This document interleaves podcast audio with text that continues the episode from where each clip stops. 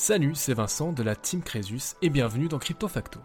Chaque semaine, je vous présente un concept ou un projet lié aux crypto-monnaies ou à la blockchain pour vous aider à mieux comprendre l'écosystème dans son ensemble et les projets dans lesquels vous investissez. Mon credo, il n'est jamais trop tard pour apprendre et j'espère que nous apprendrons beaucoup ensemble au fil des contenus diffusés ici. Bien évidemment, je ne donne aucun conseil en investissement, faites vos propres recherches et restez les seuls maîtres de votre argent. Si vous aimez le podcast, n'hésitez pas à vous abonner et à laisser un commentaire 5 étoiles et à partager vos épisodes préférés. C'est très important et ça m'aide énormément à continuer mon travail et au référencement du podcast. Merci d'être là et bonne écoute. Salut tout le monde, bienvenue dans ce nouveau dossier de Crypto Facto. Aujourd'hui, je vous parle de différents portfolios virtuels qu'on pourrait tout à fait imaginer constituer en 2023. Donc on me demande souvent, ou on se demande souvent, comment on investirait si on avait 1 million de dollars ou 100 000 dollars sur la table. Alors c'est assez simple de répondre puisqu'il s'agit que d'argent virtuel que la plupart des individus ne peuvent pas se représenter. Si vous n'êtes pas investisseur depuis très longtemps, vous ne pouvez pas vous représenter ce que c'est que investir un million de dollars. D'ailleurs, je n'ai jamais investi un million de dollars, hein, très loin de là. Et euh, c'est difficile en fait de réellement se plier à l'exercice parce qu'on sait que de toute façon cet argent-là on l'a pas et on l'aura peut-être jamais. Alors j'ai eu envie de ramener euh, tout ça dans quelque chose de très intelligible. Dans cet épisode que je vais garder assez court pour l'exercice, j'ai envie de vous ramener là où la plupart d'entre vous, vous pouvez vous identifier. Donc on va essayer de faire deux portfolios ensemble, mais à 1000 dollars chacun. Donc si vous êtes salarié, indépendant, que vous avez quelques petites économies, c'est pas une somme qui doit vous paraître totalement inaccessible. En fil des mois, on peut se constituer un portfolio de 1000 dollars. À partir du moment où vous n'avez pas de dette, on peut envisager investir un petit peu. Petite précision quand même pour l'exercice, je ne me suis pas du tout intéressé au cours des projets que je vais citer pour faire mon choix, donc c'est inutile de vous précipiter pour constituer ces fameux portfolios fictifs. Vous n'arriveriez pas à peaufiner votre point d'entrée et c'est un petit peu dommage.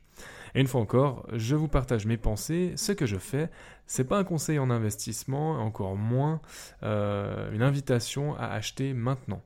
Surtout pas, donc vous êtes responsable de ce que vous faites avec votre argent. Si vous trouvez des éléments intéressants dans ce podcast, ben tant mieux, ça vous permet au moins de penser, d'échanger, de sous-peser, et puis ultimement de prendre vos décisions. N'hésitez pas aussi à comparer avec la concurrence pour voir si, ben, en fait, par rapport à votre... Euh, stratégie d'investissement et aussi à votre profil d'investisseur, eh ben, ce que je vous raconte là, ça correspond. Donc, euh, sans faire beaucoup plus de temps à justifier le pourquoi du comment de ces deux portfolios, je vous présente le premier portefeuille. Ça va être un portefeuille un peu plus défensif, donc défensif selon moi, hein, avec euh, du Bitcoin et de l'Ethereum euh, à hauteur de 50%. Ça veut dire que pour 1000 dollars, j'imagine mettre 250 dollars sur du Bitcoin et 250 dollars sur de l'Ethereum.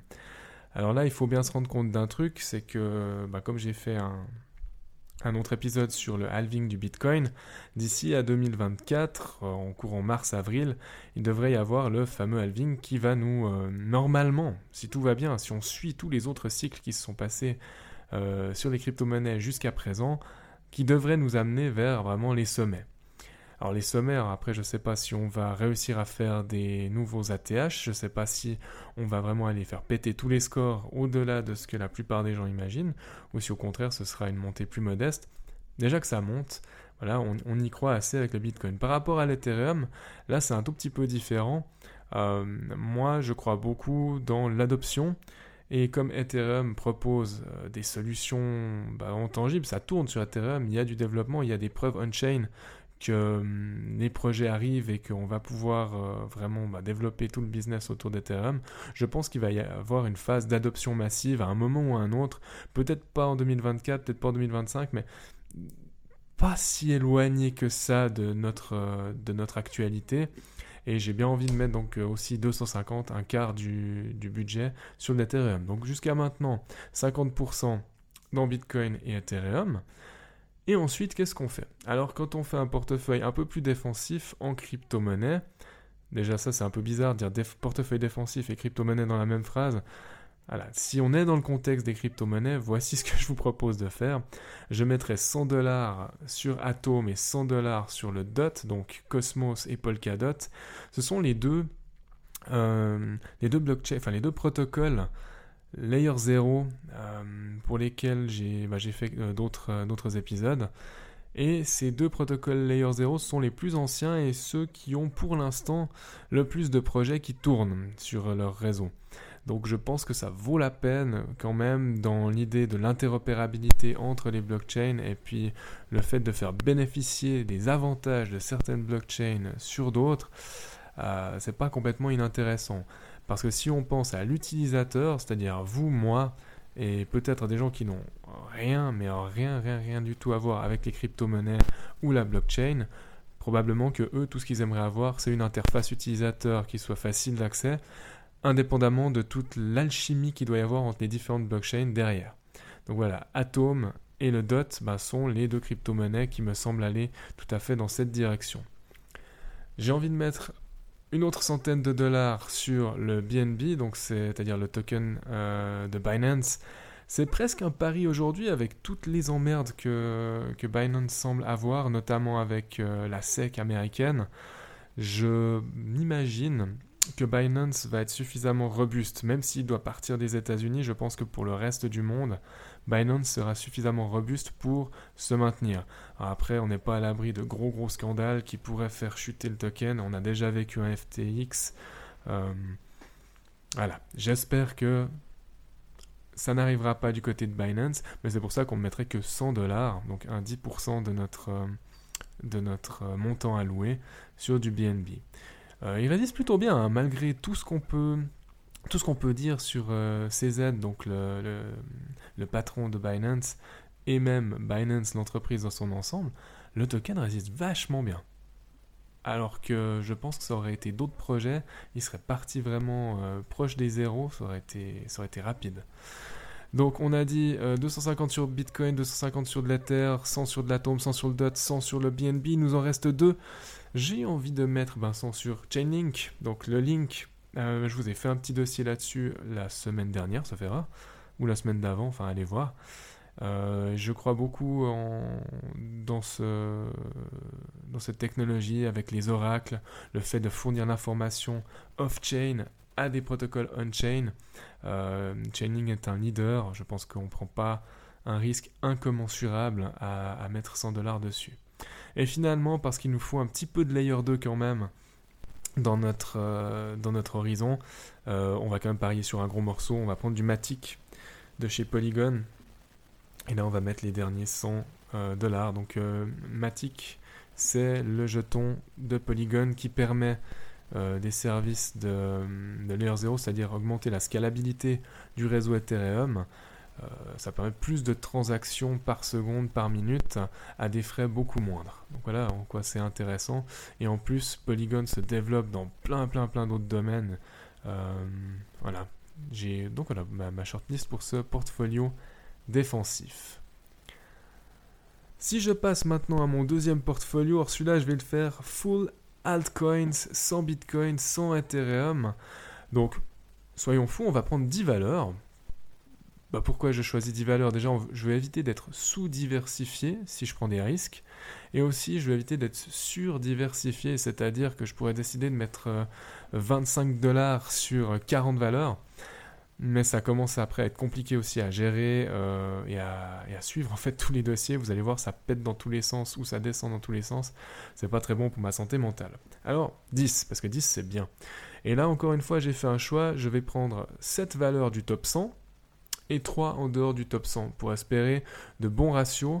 Euh, c'est une manière de minimiser certains risques et puis d'essayer de, faire ce qu'on appelle des educated guesses euh, sur les trois cryptos qui sont en dehors du top 100. Donc educated guesses, c'est-à-dire des paris, mais euh, des paris qui sont quand même basés sur de l'analyse et pas juste sur un sentiment et une espèce de, croyance que ça va fonctionner. Alors, pour ce ce portfolio avec 10 valeurs. Je vais aller très vite au début parce que je vais simplement reprendre le DOT, l'Atome, le Matic et le Link, donc les, les 4 que j'ai cités plus haut. Je vais exclure le BNB pour cette fois. Et euh, je me retrouve déjà avec 400 dollars d'investis dans le DOT, l'Atome, le Matic et le Link. Ensuite, j'ai envie d'aller sur Tezos. Tezos, donc, parce que euh, il y a une plateforme d'échange de NFT qui est assez sympa, surtout que ça soutient pas mal d'artistes. C'est des prix abordables, on n'est pas du tout sur, euh, Ethereum, même s'il y en a qui montent bien sûr à des, à des prix intéressants. Hein. Mais euh, j'ai envie de mettre un, petit ticket sur Tezos. C'est un choix un peu original, euh, mais j'y crois assez. Dans un autre registre, je, vais, je vais prendre 100 dollars de GRT. GRT, donc The Graph. Selon leur dire, chez The Graph, ils ont envie de devenir euh, l'équivalent bah, d'un moteur de recherche euh, comme Google, mais sur la blockchain. Donc à voir s'ils y arrivent ou pas, mais ils sont, voilà, ils sont leaders pour l'instant dans leur, euh, dans leur domaine, au même titre qu'un Link est leader dans, dans, le domaine des oracles. Et pour terminer, le septième, donc, la septième valeur qui fait partie du top 100, j'ai longuement hésité et je vais peut-être aller du côté de Cardano. Cardano et son token ADA. Euh, si vous avez déjà étudié un tout petit peu euh, la genèse d'Ethereum, vous savez peut-être que à la base d'Ethereum, il y avait trois bonhommes. Euh, un qui est toujours à la tête d'Ethereum, Vitalik Buterin. Le second a simplement fondé Polkadot, qui est déjà dans notre portefeuille, et le troisième a fondé Cardano. Et le moins qu'on puisse dire, c'est que chacun euh, de ces individus ont des personnalités très différentes et des qualités très différentes. Mais je pense qu'avec Cardano, on a quand même une blockchain qui est complètement fonctionnelle. Euh, qui généralement tient ses délais et ses engagements. Donc quand ils nous font une roadmap, ils arrivent généralement à, leur fin. Et on va, voilà, j'ai envie de voir ce qui se passe sur, euh, sur Cardano avec le ADA. Et on arrive dans le moment croustillant avec les trois valeurs qui sont en dehors du top 100. Je suis resté dans le top 200, je ne suis pas allé trop loin non plus. Je vais simplement intégrer mon fameux Rose token euh, qui vient de, de Network. J'ai fait également un dossier euh, là-dessus il, y a, il y a quelques semaines. Je vous laisse retourner si ça vous intéresse, mais on est globalement dans la confidentialité, la protection des données.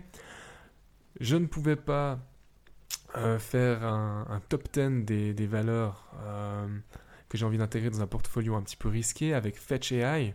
Là aussi, j'ai envie d'intégrer une valeur dans l'intelligence artificielle. Et Fetch AI, là, je fais un peu le mouton pour le coup, mais parce que, ben, en regardant un petit peu ce que fait Fetch AI, on se rend compte que c'est concret, on se rend compte que c'est un beau projet. Et je vais suivre quand même la masse, parce que tout le monde parle de Fetch AI en ce moment. Voilà, je, l'intègre à hauteur de, 100 dollars. Et je vais finir ce top 10 avec Anchor. Euh, parce que Anchor, c'est une solution qui est, assez intéressante. Il faudrait peut-être que je fasse un dossier dessus une fois. Pour la faire très courte, c'est un jeu de ton Ethereum qui va proposer euh, une infrastructure Web3, une plateforme de staking DeFi interchaîne qui doit normalement faciliter et rendre abordable la participation à des écosystèmes de la blockchain en créant des applications euh, décentralisées, des nœuds d'hébergement ou de staking. Donc en gros, c'est un facilitateur Lanker. Et il y a un gros gros partenariat qui a été fait avec Microsoft. Et quand on connaît un petit peu les, bah, géants que sont euh, les, les GAFAM, j'ai envie de me dire que Anker va bénéficier quelque part d'une forme d'appel d'air euh, qui va être généré par Microsoft. À voir, affaire à suivre. Donc je vous résume mon portefeuille plus risqué. On a donc à, toute hauteur de 100 dollars, le DOT, l'Atome, le Matic, le Link. Euh, j'ai pris Tezos, le GRT, ADA, Rose, Fetch AI et Anchor. Et avec, euh, avec tout ça, normalement, vous avez un portfolio, alors certes risqué, mais qui, moi, à mes yeux, avec tous mes biais cognitifs, avec tous mes biais d'investisseur, me paraît intéressant. Me voilà déjà arrivé à la conclusion de cet épisode. J'espère que les propositions faites dans cet épisode vous auront en tout cas amené un peu de grain à moudre et vous auront peut-être inspiré. En tout cas, vous auront donné envie de chercher plus d'informations sur l'un ou l'autre de ces projets blockchain. En attendant de nous retrouver pour un nouvel épisode, je vous rappelle de ne pas du tout investir dans les crypto-monnaies sans savoir ce dans quoi vous investissez de par vous-même, donc faites vos propres recherches. Et d'ici la semaine prochaine, je vous dis à bientôt, prenez soin de vous. Ciao Merci infiniment d'avoir écouté cet épisode jusqu'au bout. Pour poursuivre la discussion, vous pouvez me retrouver sur mon blog swisscomcresus.com ou à l'adresse admin at. Les liens sont dans la description, je vous laisse y jeter un œil. N'hésitez pas non plus à partager votre avis sur cette émission dans les commentaires sur Apple Podcast, à me laisser une note maximale sur Apple Podcast et Spotify, ça m'aide beaucoup au référencement du podcast et à continuer mon travail. En attendant de vous retrouver pour un nouvel épisode de Crypto Facto, prenez soin de vous et à bientôt.